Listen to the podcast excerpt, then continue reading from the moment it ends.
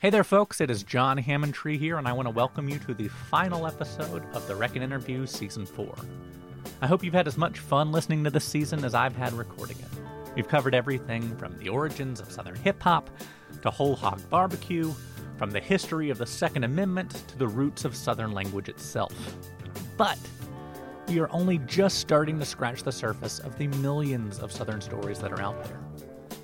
My guests today have made it their mission to collect many of these untold stories with the Invisible Histories Project.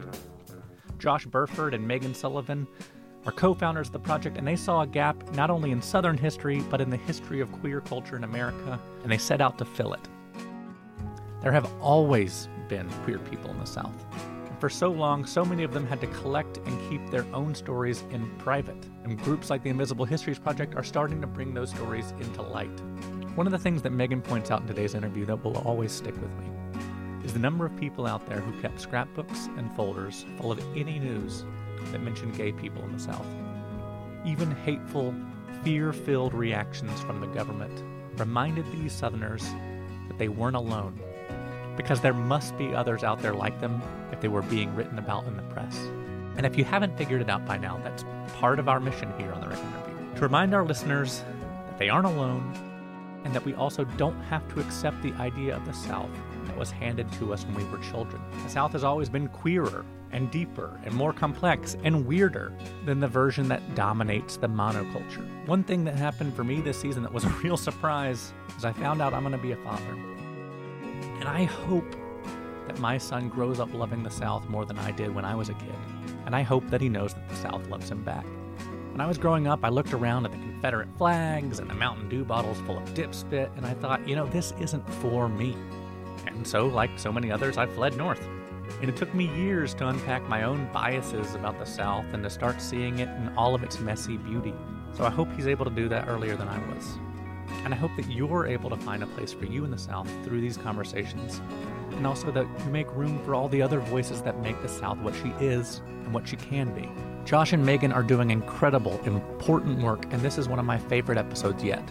It's also the first episode I was able to record in person in over a year, and there's more to come. There's so many stories out there waiting to be told. And look, if you want to help us come back for season five, please take a moment to share our show with your friends. Go on Apple Podcasts and leave us a five star review. It'll help a lot. So let's get started one more time on this week's episode of The Reckon Interview. Josh and Maigen, thanks for coming on The Reckon Interview. Thank you. We are here to talk about the Invisible Histories Project. And we've talked a lot this season about storytelling in the South. And, and y'all have kind of set out to collect some stories that weren't necessarily missing, but have certainly been omitted or, or hidden. So tell us a little bit about the Invisible Histories Project and, and what y'all are working on. So we're a 501c3 nonprofit. We're based in Birmingham, but we research, collect, archive, and make community accessible LGBTQ history in Alabama, Mississippi, Georgia, and we're moving into the Florida panhandle. So basically, we're just trying to uncover the untold or slightly hidden stories and narratives of LGBTQ people in the Deep South. So we are officially calling the Florida Panhandle the, the Deep South. That yes. Is... It is definitely like a beachfront Alabama. well, there's a, a lot of, of connection culturally as well as actual people moving along the coast. They're all the way from New Orleans through Gulfport and Biloxi and then Mobile and then into Pensacola. You know, there's a ton of shared cultural experience there. And so I I do think, and of course going back and forth to different people's beaches. Um, and so I you know I do think that there's a lot that is there. And if, if we wanted to represent Alabama and Mississippi, there's so much that happened, particularly in Pensacola, publications and events, and people just going there often as a as a safe space, particularly in like the 70s and 80s, that we would be missing a lot if we weren't there. So we, you know, we can battle royale about if it is the South or not, but it also made pragmatic sense. Right. Yeah, it is a pragmatic decision. Yes. Did y'all grow up in Alabama or in the South? We did. Yeah, I grew up in Anniston, um, and lived there and lived there between there and Tuscaloosa until I moved to Charlotte, and then came back to Birmingham for the project. Yeah, I'm from Sand Mountain in the northeast yeah. corner where Alabama, Georgia, and Tennessee meet. So I'm I'm quite a hillbilly. Very proud of that. Yay. Well, what was life like growing up in, in Anniston and in Sylvania? What queer history did you know at the time? Well, I mean, I, in some ways, I think I was super fortunate because my uncle uh, had come out in the 70s. And so I grew up at least around other queer people. And there are a ton of queer people in my family. Like, it is, I don't know, we want to make the genetic argument or what's in the water argument, but like, there were a lot, I got to at least see a lot of queer people.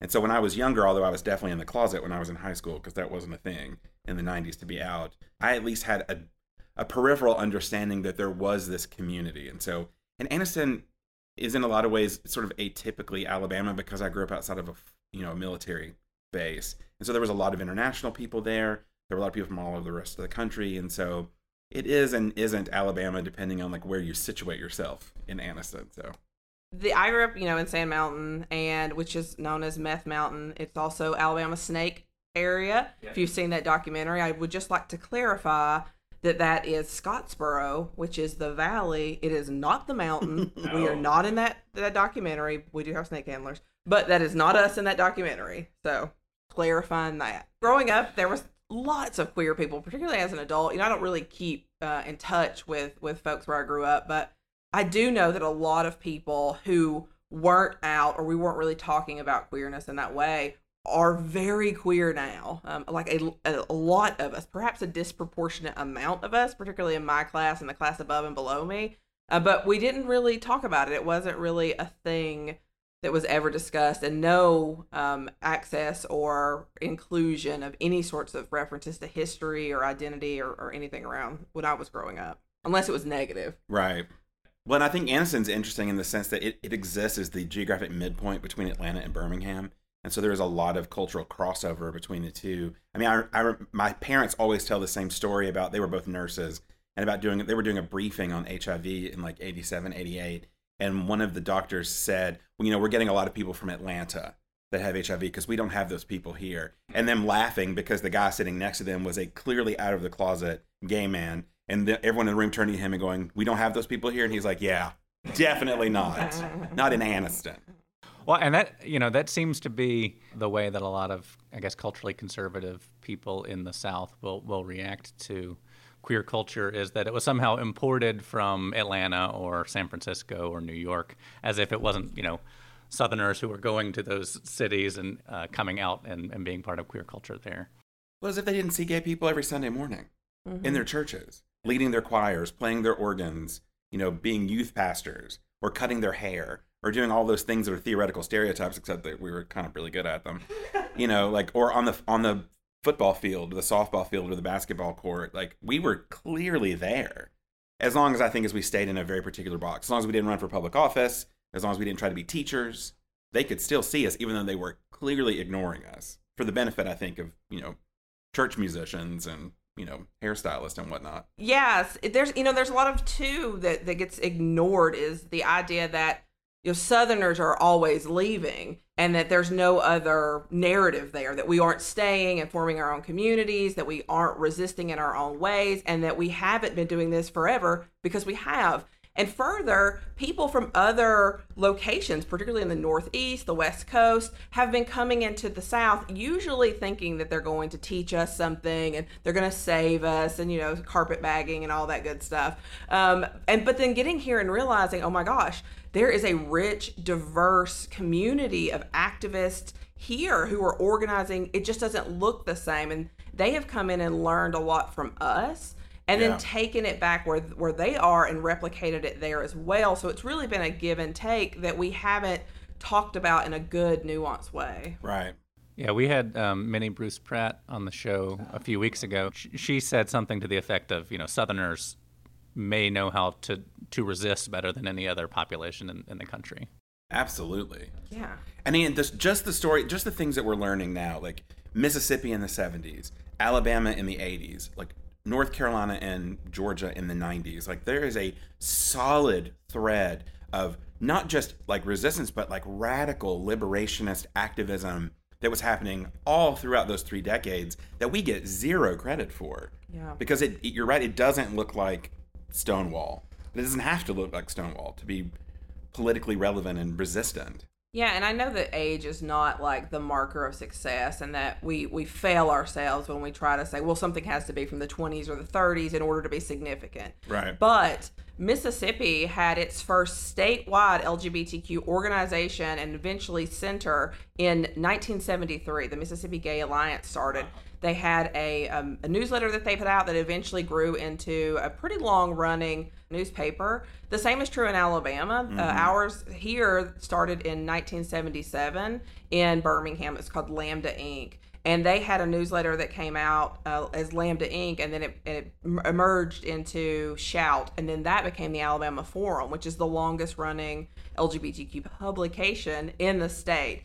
So, you know, there's a lot of work that was being done here in these deep south 49 and 50 mississippi alabama you know that that gets ignored and overlooked even in birmingham when we talk to people in the queer community who are still doing the work working for organizations they're advocating and and doing all this kind of really hard direct service they don't know about lambda. They mm-hmm. don't know the history of it because it has not become an integral part of who we are as a community and it's really only living with the people who were a part of it who haven't been honored and haven't been recognized for the work that they did that led to all of these things. Because lambda led directly to birmingham aids outreach. It, cre- it created out of that. It split. Um, and so we wouldn't have you know bao and a lot of the aid services that we do here if it hadn't been for that original group of people in the 1970s Today we are talking on June 25th, and I saw on y'all's Twitter feed that it's the anniversary of the first um, Birmingham Pride Parade,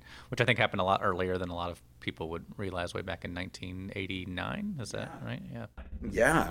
Yeah, and that was the parade. They'd been doing uh, festivals and things in Rushton Park, especially uh, for quite quite a while, about ten years actually. They started was seventy when they did the first one, and it was the folks involved with Lambda, and a lot of them in the beginning were very quiet. You know, they happened in small areas. They were through word of mouth or or you know publications inside of the center that people would come to. But we've been doing stuff not that long after the first Christopher Street Liberation Day. So, you know, we're not that far behind Atlanta or New York City or California, any, any places like that. We were doing things. It just wasn't on the scale and size of some of the other places. And it hasn't been collected and, and kept. Like all of these things we're getting directly from the people who were there now you know they're they're just now over the last two or three years being given and and tried to collect them together put them together to create a complete story about what did happen And the thing about that Pride Parade in 89 was that it was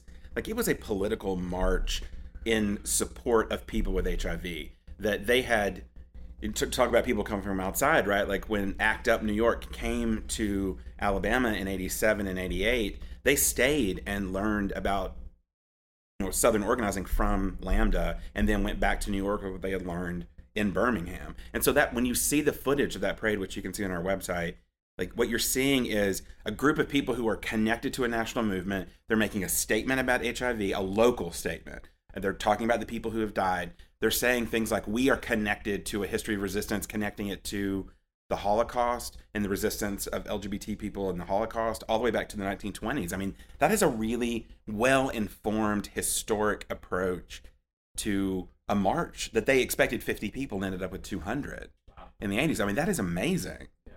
And 200 people may not seem a lot now, but that is a lot of people who are out physically in the world.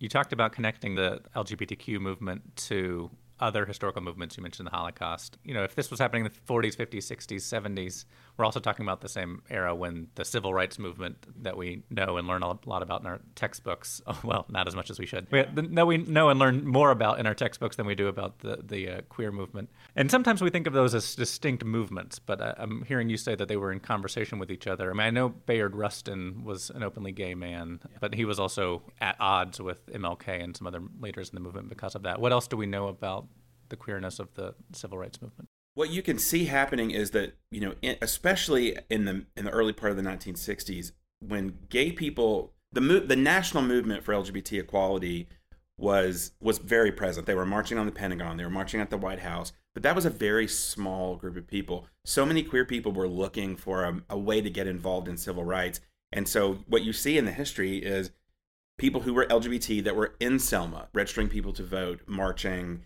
um, in Birmingham, doing those kind, you know, being as a part of something that they felt like, well, in the absence of a movement focused specifically on LGBT, I'm going to put my energy into the civil rights movement because I feel a kinship with what it means to be discriminated against. And so that the presence of queer people in the civil rights movement is is certainly there in the records because we were waiting as a group of people for someone to like spark up a national movement for us. And it was so hit or miss because you know there just wasn't as much connectivity between the communities in the 50s and 60s. And so a group leading from DC and LA is going to have a really hard time inspiring a group from Auburn yeah. or Jackson, Mississippi, because we just were not as connected. Although we were, it just was not on the same scale, I think, that happens in the 70s. So it's definitely there. And, you know, Rustin, the thing about Rustin that I think is so frustrating, besides the fact that he gets rendered invisible, um, especially his sexuality, is that, you know, he, he walked away from the movement because he felt like his sexuality was taking away from the impact that they could have been having in places like Selma.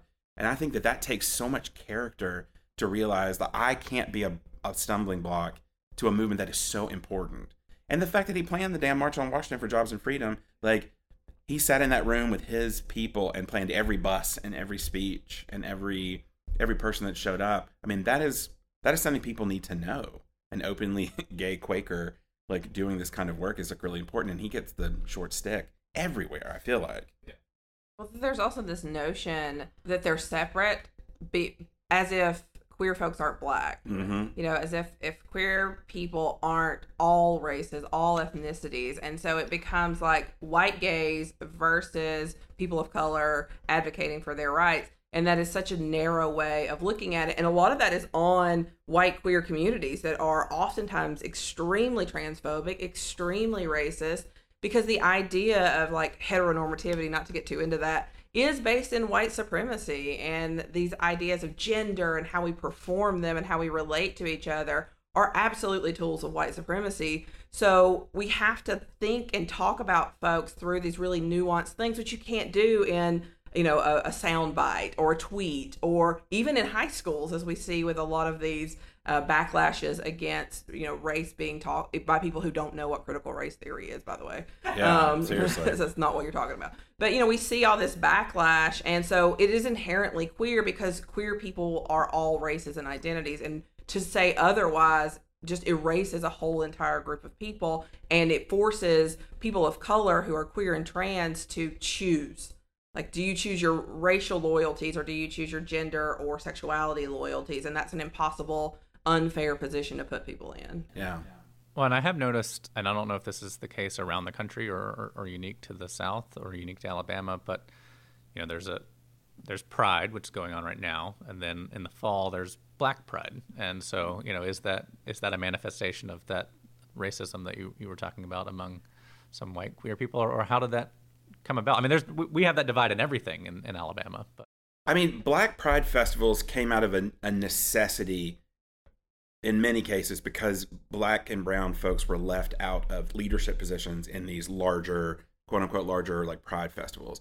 And so like the creation of a, a creation of a black pride is is there so you can see that people are proud of multiple identities and it, it's not in opposition to pride festivals because there are still black queer people at pride festivals it's just a, another way of saying you know what the community is a lot deeper than just this one day where we're marching down the street um, there are all these other identities that should be celebrated. And so every Black Pride that I've ever been to isn't, never feels like this is just a place for people of color. It is a place for everyone to see what it's like for people of color to be free to celebrate all the complexity of their identities. And I think we want it to be, you know, like, well, there's, why do we have all these different prides? Well, because it's an, it's necessary. Because I mean, truthfully, the so many pride festivals have just blatantly left out people of color and trans people. And so it is important that they have that space. But they're still very inclusive to all different kinds of people. It's just today we're celebrating black and brown queerness which i think is super important. So. Yeah and you know it's not just about leaving folks of color out it's also about capitalism and the way that you know rainbow capitalism has has taken over pride and this whole idea of yeah. love is love. Uh, that the, the the first Pride March that happened in Birmingham was extremely political. They were talking a lot about like uh, oppression and the discrimination that they felt as individuals, and then also as a community, and how joining together was a political ideal as as much as it was a communal ideal and and you know really talking about being unapologetic and joining together as these different groups and i feel like black prides are more like that Yeah. they're more of a celebration of the community themselves and they're more of a celebration of activism and advocacy where our bigger kind of mainstream prides are usually inviting in drag queens from drag race that are probably not from around here you know ha- bringing in a lot of money selling a lot of stuff you know having a family friendly non-cussing whatever. I just feel like they're more connected to the roots of pride. And and not that they that pride necessarily has to be a burn it down throw a brick but that there is a, a lot of that legacy still there in those spaces that is very much so missing in our mainstream prides. Yeah the corporate prides. And we settle for so little now which that's what annoys me the most is that the bar for what we're supposed to feel good about is like pathetically low. I mean the i appreciate buying a rainbow t-shirt at a target if i'm there to buy you know face cream or whatever but like i don't know that that necessarily does anything to make me feel more liberated you know just because there's a mannequin with a oversized rainbow t-shirt on it. And so it frustrates me that that's what we'll happily settle for when there are still so many things that we could be doing. Especially if we're just going to get together this one time a year. I would really like that one time a year to be super useful. You know, it could just be celebratory. I'm happy with you going to the After Hours Club and watching an amazing drag show and throwing back some cocktails and doing whatever your, you know, your life choices are. But like, you know, there could be other things too. Mm-hmm. And I think you're right. I think the I'm thinking about Charlotte Black Gay Pride, you know, that for many years every single one of their pride festivals included a town hall. And so like people would come and listen to the state of the gay black community. And like that is such an important part because white folks don't get to hear that either because they're ignoring it or because they they don't have a place to see it. And so things like that are not in opposition either. Like let's have that. Let's have a town hall and talk honestly amongst ourselves as queer people about like what's actually going on around here. So maybe we could actually do something. And then later we can, you know, we can all shop at Starbucks and drink a unicorn latte or whatever the hell that thing is they had this year with the sprinkles on it. Y'all both attended the University of Alabama, is that right? Mm-hmm. What was campus climate like for, for queer people? Well, I was in UA in the 90s. It was a fun time to be. I mean, I came out my at the end of my freshman year at UA. Yeah, it was fun. The, the queer group then had just added bisexual into their title, so it was the Gay Lesbian Bisexual Alliance. There was a group of like really kick-ass radicals in charge of that group. They were pissed off. They were burning stuff down. It was an amazing time to be out. The campus climate, you know, it was it was this weird little moment in time where people like wanted to be better about gay things. So I got asked to sit on a lot of panel discussions, you know, which we used to call like the zoo tour, where you would sit behind a thing that just said like gay on it. And so you were talking about like, well, I'm gay, so like all the gays are like me, which is stupid. Like that's not how that works. But it was fun. It was a little bit scary. I mean, to be honest, I had beer cans thrown at me from cars and people yelling things, but all that is tempered with the fact that the community that I came out into was so happy to have me. And they taught me so many things about what it meant to feel empowered by the fact that, like, congratulations, you just got a huge gift. And that gift is that you're not straight and that you don't have 5,000 years of cultural heritage to live up to. So do whatever the hell you want. Wear a condom, make good choices, and hit the road. And so I'm like, that's awesome.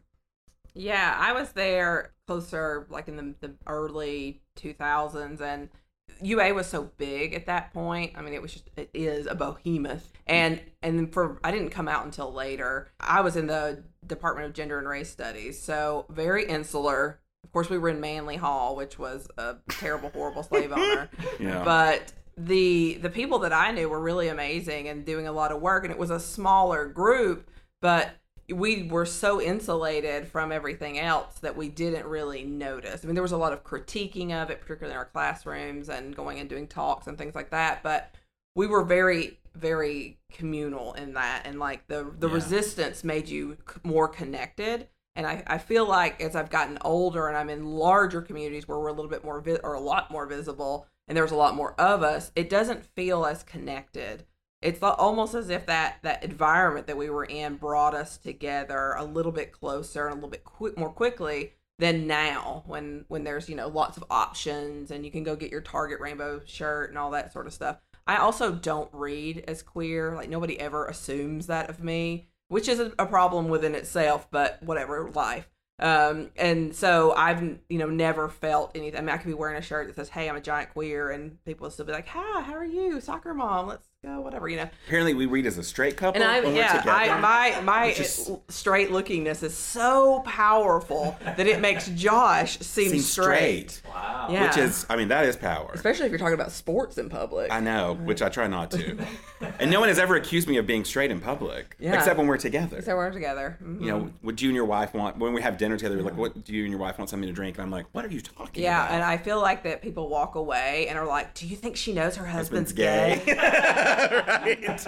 And they're like, yes, yes, Yes, she does, yes, she does. she does indeed, mm-hmm. yes. I'm Josh's beard. It's fine. I mean, when I transitioned to working at UA instead of being a student, it was there was that moment like where we were forming a group for faculty and staff and graduate students, and a moment where the student group had gotten so big that they were able to make like serious waves, and so there was this moment of like empowerment that was tempered by the fact that my last two years as a professional on campus were just fraught with homophobia and like literally like administration trying to get me to quit my job. Why was that happening in those last two years? I think because we were we were actually doing stuff. Like we had, you know, when we had Capstone Alliance when I was at UA as a as a staff person, you know, we were making real headway. Like we had meetings with the president who was super supportive of our work. He was like, "What can we do? We got domestic partner benefits. We got a change in the anti-discrimination statement. The students had advocated for and successfully got an office on campus. Safe Zone was growing. And the people on campus who did not want that to happen were getting very nervous that we were on the verge of something, you know, hold for surprise, a LGBT center on campus, which they absolutely did not want. And so there's a lot of pushback in those last two years because they got really nervous that we were on our way to something really progressive. And it was just a really difficult time to be a staff person on campus when people are actively trying to get you to quit because it's they're like, oh no, there's too no, we're not gonna. I remember hearing someone in a meeting say, we won't be San Francisco, and I was like, well, girl, no Well, chance. We ain't got hills like that. Right. Also, like It's you can flat. you can still afford a home here, mm-hmm. so we're not like San Francisco. Not anymore, though. Well, granted, yeah, football, but and again, UA has this amazing legacy. Like in '83, they have the first LGBT student organization, like in the whole state, made up by a group of community and students who are radicals. Uh, you know, UA produces probably the most successful Southern queer historian that anyone knows, John Howard, who grew up in small town in Mississippi, who went to UA and has continued to write book after book about the queer South. Um, we produce writers, Minnie Bruce Pratt. I mean, these amazing activists and people. So it's that funny little thing about being from a small town in Alabama where people are like, oh, they, we don't have that here. We just have football and churches. And meanwhile, we're like churning out like radical queer historians and musicians and artists. So I don't know. Alabama, I guess. And at one point, they brought you in to train some of the advisory board or the board of trustees about pronoun usage. Is that so we got I, I do love this. I mean my my colleague renee wells and i were probably the two most vocal people because what do we have to lose? Who cares right? But we got invited to do a safe zone training for the president's cabinet and we were told that we would have two 15 minute blocks of time to train. And so we went in we had everything prepped we were like ready to go and there's like a room full of fancy you know upper echelon folks. And so we're, we're doing the training and people asking questions it's going really well we hit our 15 minute mark because I could see the assistant to the president outside, like, you know, because they're busy. And we were like ready to go. And the president goes, No, no, no. We're going to finish the training. We're going to do it right now. And I were like, Okay, sir. Well, let's finish the training. So we do the whole training and we get to the very end of the training. We just finished the trans section of the training. I'll never forget this as long as I live. It's my favorite training moment I ever had. And Mal Moore, who was the athletic director at the time, was sitting at the table. And I said, Does anyone have any questions? And he looks at me. He goes, Yeah, I got a couple questions. And I thought, Oh, Lord, mm-hmm. how is this going to go? And he said, So what you're telling me is that I don't have enough information when I just see someone to know if they are a man or a woman. And I was like, Yes. And he goes, So what you're telling me is the only way I'll know if someone is a man or a woman is if they tell me that they are a man or a woman. And I was like, Yes, that is exactly right. He looks me dead in the face and goes, Well, that makes a lot of goddamn sense. and I literally t- slow turned to my colleague and I said, Should we just go now? Like, is this the best it's going to get? I love that moment because it like it really actually made sense. And and again, that no one in that space was like competitive or like like mad at us for training, but people were actually listening. And it was like again one of those moments, like, well, if we can affect a change at this top level, especially with someone who is as old school Alabama as Mal Moore, then I think we could do and did a lot for people in that moment, which I've I've never been prouder of anything in my life than him telling me that made a lot of goddamn sense to him. So, when did y'all decide that you wanted to go into this field of, of collecting stories of queer history? So Josh had been doing this work. He did a little bit at UA, and then was doing it at UNC Charlotte. I was working at uh, UAB and doing LGBTQ services and outreach and stuff on campus. And he came down and did a conference that we were hosting and talked about the work that he was doing in Charlotte.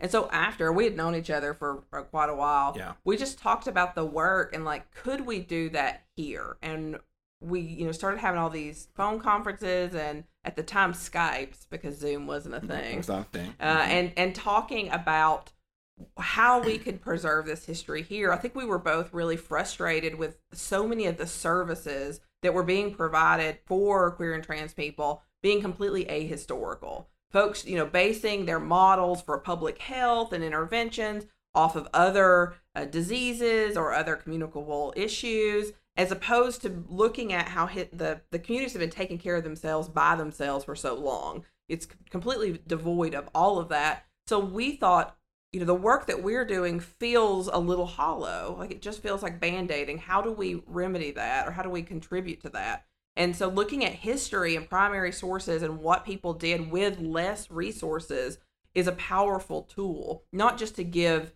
voice to people but to help us know where to go because we know what worked and didn't work in the past. And so we started working on it and in 2015 quite honestly no one was really biting no people weren't interested universities were still like uh, libraries were like mm, you know and then 2016 uh, the thing that shall not be named happens and all of a sudden people are interested i won't give that man thanks for anything but there was interest suddenly, particularly in the queer South. The South is sexy now. We know that people are funding us finally. People are trying to come in and do things for us, which is not cool. But we got bites. We got interest from people saying, "Yeah, we want to do this work. Let's let's go and let's do it. Let's let's collect this history and let's put some actual money behind it and then support it institutionally as well." Yeah. What types of stuff are y'all collecting? I mean, is it is it just boxes of files? What what type of stuff? I mean, I would be totally happy if it was just boxes of files because that's what I'm very comfortable using. But we're collecting organizational records. Um, we're collecting like meeting minutes, foundational documents, posters, flyers. You know, the sort of the things that we produce as we are creating organizations and and events. But simultaneous to that, we're collecting individual people's histories too. So queer families in Alabama, Mississippi, and Georgia. Um, individual people who were involved with one organization, but only for for a short amount of time, because everyone has a piece of the puzzle, and we have to sort of put it all together. So besides the documents, um, we're collecting photos, we're collecting diaries, we're collecting letters, um, T-shirts, drag dresses, banners from pride parades. Uh, the ephemera is great. Buttons, necklaces. I mean, right now we've got crowns and jewelry in the office from drag pageants and from Mardi Gras balls. And so it's probably easier to say what we're not collecting because at this point, every single piece that we bring in is just more information to add to the story. And Maigen's right. Like right now, so much of the history exists only in the minds of the people who were participating in it at the time. And so we have to be able to build a material history as well as a you know an oral history together so that people can because we say all the time we're not here to tell you what the history is. We're here to provide you with the tools so that individual people can begin to understand their history from their perspective. Because i'm not interested in telling someone how it happened. Like here's all the information we have about lambda or about the first pride. Now you come in as a scholar or a student or a community person or a reporter and sit down with the material and figure out for yourself like what it means what it means for you or for the community. And there's so many stories there in every box of files. I mean again i know i'm a geek but you know i love a box of meeting minutes. Yeah. but really the the nuts and bolts stuff is in the publications. I'm thinking about the fact that like auburn had a gay liberation front publication as early as 73 little tiny auburn at the time in the 70s had this radical publication and there's so much we can learn from that from Upfront magazine from Pensacola from 71, which was only five issues and was a little bit strange. But it is so beautiful to see the attempt to build community. And so there's so much that we'll take.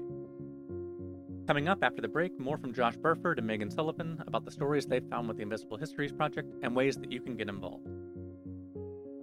Hey guys, if you've been listening to this interview and you've wanted to jump in with ideas of your own, then you may want to sign up for The Conversation, our weekly newsletter that dives into some of the topics that we raise on the show and other issues in the South. You can sign up for it at reckonsouth.com slash newsletters.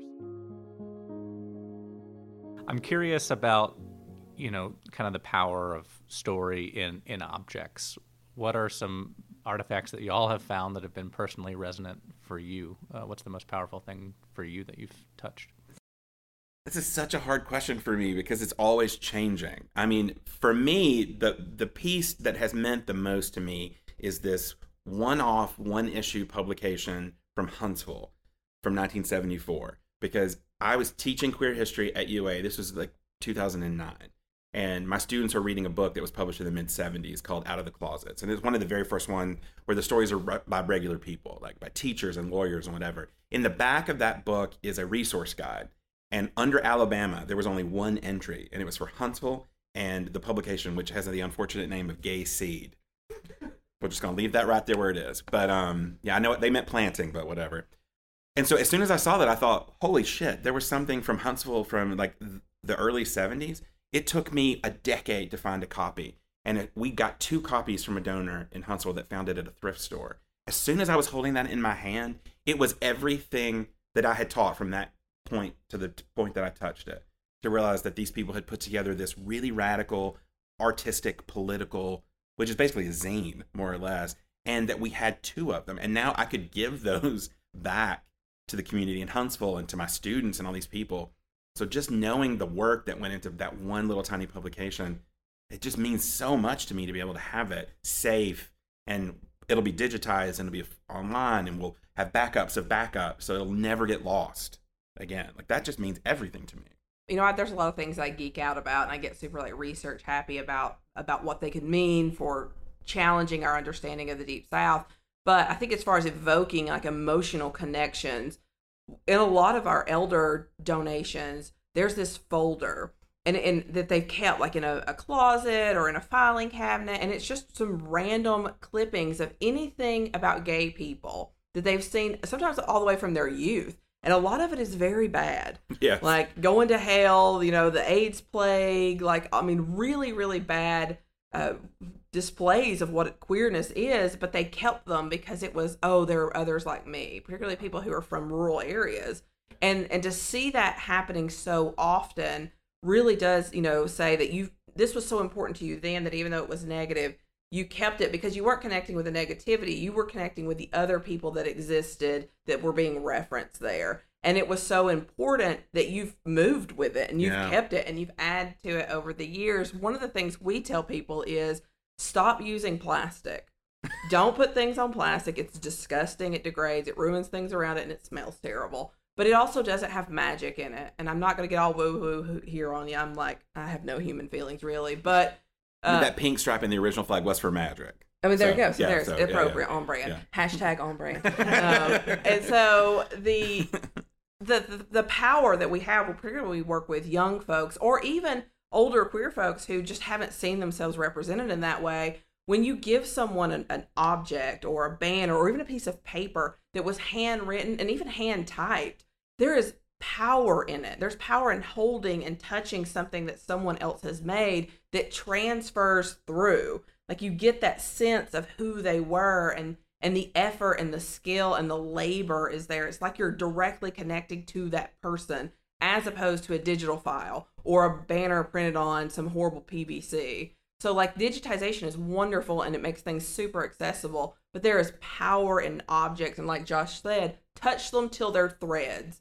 because there's power in it. We need to empower. That's our primary goal is to empower Southern queer and trans folks about our own histories. And let's do that. Let's so that these folks can make the history for the future. Yeah. Maybe funny is not the right word, but what I mean, what's what's the object that you found that surprised you the most, or made you laugh the most, or? Oh God, that's such a good question. Well, so there was a we got a box of VHS tapes in um, a couple of months ago, and they they were labeled as like drag performances, and so we stuck one in the VCR because yes, we have a VCR, which is probably the most expensive piece of equipment we have in the office because it costs a fortune. But we were watching one of those tapes, and there was a it was a drag show, but it was like a butch lesbian drag show where they took these really super butch lesbians and then like fem them up and had them do drag and i was like i didn't even know that was an option and that made me so happy because they were up there just like performing their butts off and i i just love that so much I mean, other than the puns, of which Oh. gay folks in the 70s and 80s Loved a pun. chef's kiss, the top of the top of the game right there. Like it is something we have to bring back. Yeah. I love a good pun. Uh, is the videos that we got that Josh was talking about. There's some there's some interviews with with different people in the community and just southern storytelling. There's this woman named Wanda and she was involved with Lambda and she's talking about like she's from Cullman, Alabama. For those of you who don't know where Cullman is, uh, Google it. And so um, you know, a lot of issues around Cullman and, and with racism and, and homophobia. And you know, she talked about coming to Birmingham to get away from that and what people in Cullman thought of her. And she was like, "Yeah, I'm a queer, thank you." And, uh, like, I'm proud to be gay. And it's just so deep. And she's wearing like a Marlboro hat and like a a, a wife appreciator and, And smoking. indoors. And, and it's just really lovely. And then there's this other woman who talks about being on a stage and doing drag. She was a drag king, and her mama and daddy and everybody was there watching her, which is another thing we don't talk about is familial support. that's right And she's up there doing her her you know her performance and everything. And I believe this was in the uh, late '80s. And a police officer came in and arrests her for being on stage. Well, her mama got up and started beating the cop. She got in a full fledged fight with him, and they both get thrown in the police car. So both her and her mama end up going to jail and have to get people to come get them out because she was like, "You ain't gonna mess with my baby like that." And so, like those kind of southern stories are just so fun and so deeply queer and southern, which we think can exist, but they do feed each other, and I, that's that's like my favorite thing. Just sitting there watching people tell these stories. oh yeah it's so good As we wrap up, it, you know, it does seem like it, it's often a, a one step forward, two steps back approach. I don't know if it's just in the South or if that's a universal thing, but polling seems to suggest that even in the South, even among Republicans, support for same sex marriage and things like that is increasing. But we're also seeing, you know, a whole slew of anti trans bills. You know, when I was gr- coming through high school, there were pride groups on campus. They um, participated in the homecoming parade. And then now I'm hearing, you know, from my little Birmingham suburb of Mountain Brook that suddenly parents are cracking down uh, and upset about pride in schools. And so it seems like there's been a backlash to that progress. What are some of the issues y'all are seeing right now? Is it, you know, is it harder? Is it easier for, for folks? I mean, in the totality of the last 50 years since Stonewall, have things gotten a tiny bit easier? Absolutely. There's no question that we've made strides. I mean, the South is literally the home of the four most important queer civil rights cases in the country, from, you know, Lawrence v. Texas to the Bostock decision of 2020, right? So, yes, there has, ostensibly there has been progress. The, the dilemma is that when it comes to trying to attack us as a community, the cyclical nature of this is that those who dislike us or openly hate us or want to destroy us will always choose those in the community who have the least amount of clout um, due to socioeconomic status or the fact that there are you know no currently trans identified people in the Alabama Senate to advocate for trans people. And so it's that cycle happens over and over again it happened in the 50s it happened in the 60s it's happening again what I find the most distressing about our rah rah about how much things have gotten better is that even though our youth are coming out much younger, I mean, when I came out at 19, that was three years before most of my contemporaries had come out. They're still coming out into a world that doesn't have LGBT centers in it. They're coming out into a world that they don't get queer history in their textbooks. And if they do, it's like pathetically small. And so, in some ways, we haven't really come as far as we would like to come because we've spent the last 20 years focused on these narrow niche issues and not looked at you know what what, it, what we could be doing on a much larger scale. I mean, I want trans kids to be able to to play sports. but I also would really like them to have health care first. I'd really like them to be able to go to a doctor and to get the things that they need to be healthy. And so I, sometimes I just feel like we're carting before the horse for a lot of things because it's so much easier to get flamed up about an issue. You know, I'm thinking about when I was in North Carolina, you know, it was the trans bathroom bills and all that. And you ask trans people on the street, they're like, I mean, yeah, I mean, I would like to be able to use a bathroom, but also I would like to be able to get my actual name and pronoun on a driver's license so that I'm not harassed literally every time I rent a car or get on a plane. And so we've just got we've gotten so narrowly issue focused we can't see the big picture anymore, and that frustrates me because there is so many big picture things we need to be doing. So I don't know. I think it matters on who you're asking. Has it gotten better for? Because ha- has it got better for middle class to upper class, white, cis, gays? Absolutely. So much better. And and a, a lot of the blame, of course, always is a systemic issue that we put on other people and the systems that we live in. But a lot of the blame is on us as well because we have sold out people of color and trans folks and poor folks to get access to heteronormativity, to grab at marriage equality as a hallmark of success at the expense of other people. Because hypervisibility might be great for your gay wedding, but it's literally murdering black trans women. right. That hypervisibility and that awareness is increasing rates of, of violence against trans people of color at astronomical rates and that's not being included in you know the hrc platform or maybe it is now but there wasn't in the beginning or in your you know marriage equality push or your love is love. People don't need love they need food and they need shelter and they need protection from violence and a steady income. And so like we're seeing things disproportionately affecting queer and trans communities of color working class and poor people that we're not talking about collectively. We don't talk about how rainbow capitalism is harming people financially and and cutting people off from social mobility. And we need to have those deep conversations that are really tough because then we have to take blame. We have some responsibility and we're culpable for making changes instead of just showing up and waving a flag and saying, "Yay, we're gay." All you know, we're everybody's human or whatever other thing we want to slogan we want to throw out there. And so I think that that particularly for Gen X and millennials, we've done a very poor job of being the transit of knowledge between elders and young folks. And the onus is on us to do better. We've we've got to do better so that we can make it better and get at some of those more difficult topics and really address them either statewide and legally or by creating rich and diverse communities that protect and insulate ourselves. And you know, we can do better because we have done better. Yeah. The history proves that we have done better. If you look at queer liberation platforms in the 70s, their platforms were trans rights, housing, they were anti nuclear weapons, they were anti nuclear power, they were pro environment, they were anti Vietnam. We mm-hmm. somehow managed to do all of that and still be queer at the same time. So if we've done it then, why the hell are we not doing it now? Yeah, like in, even in the, the 50s and 60s, Yes. the the uh, the connection between communism, socialism, and queer rights was so inherent. You, I mean, socialist organizations were being targeted both for being socialist, you know, in the Red Scare, but also for being queer. That's right. And vice versa. Queer folks were getting targeted because they were assumed to be communist.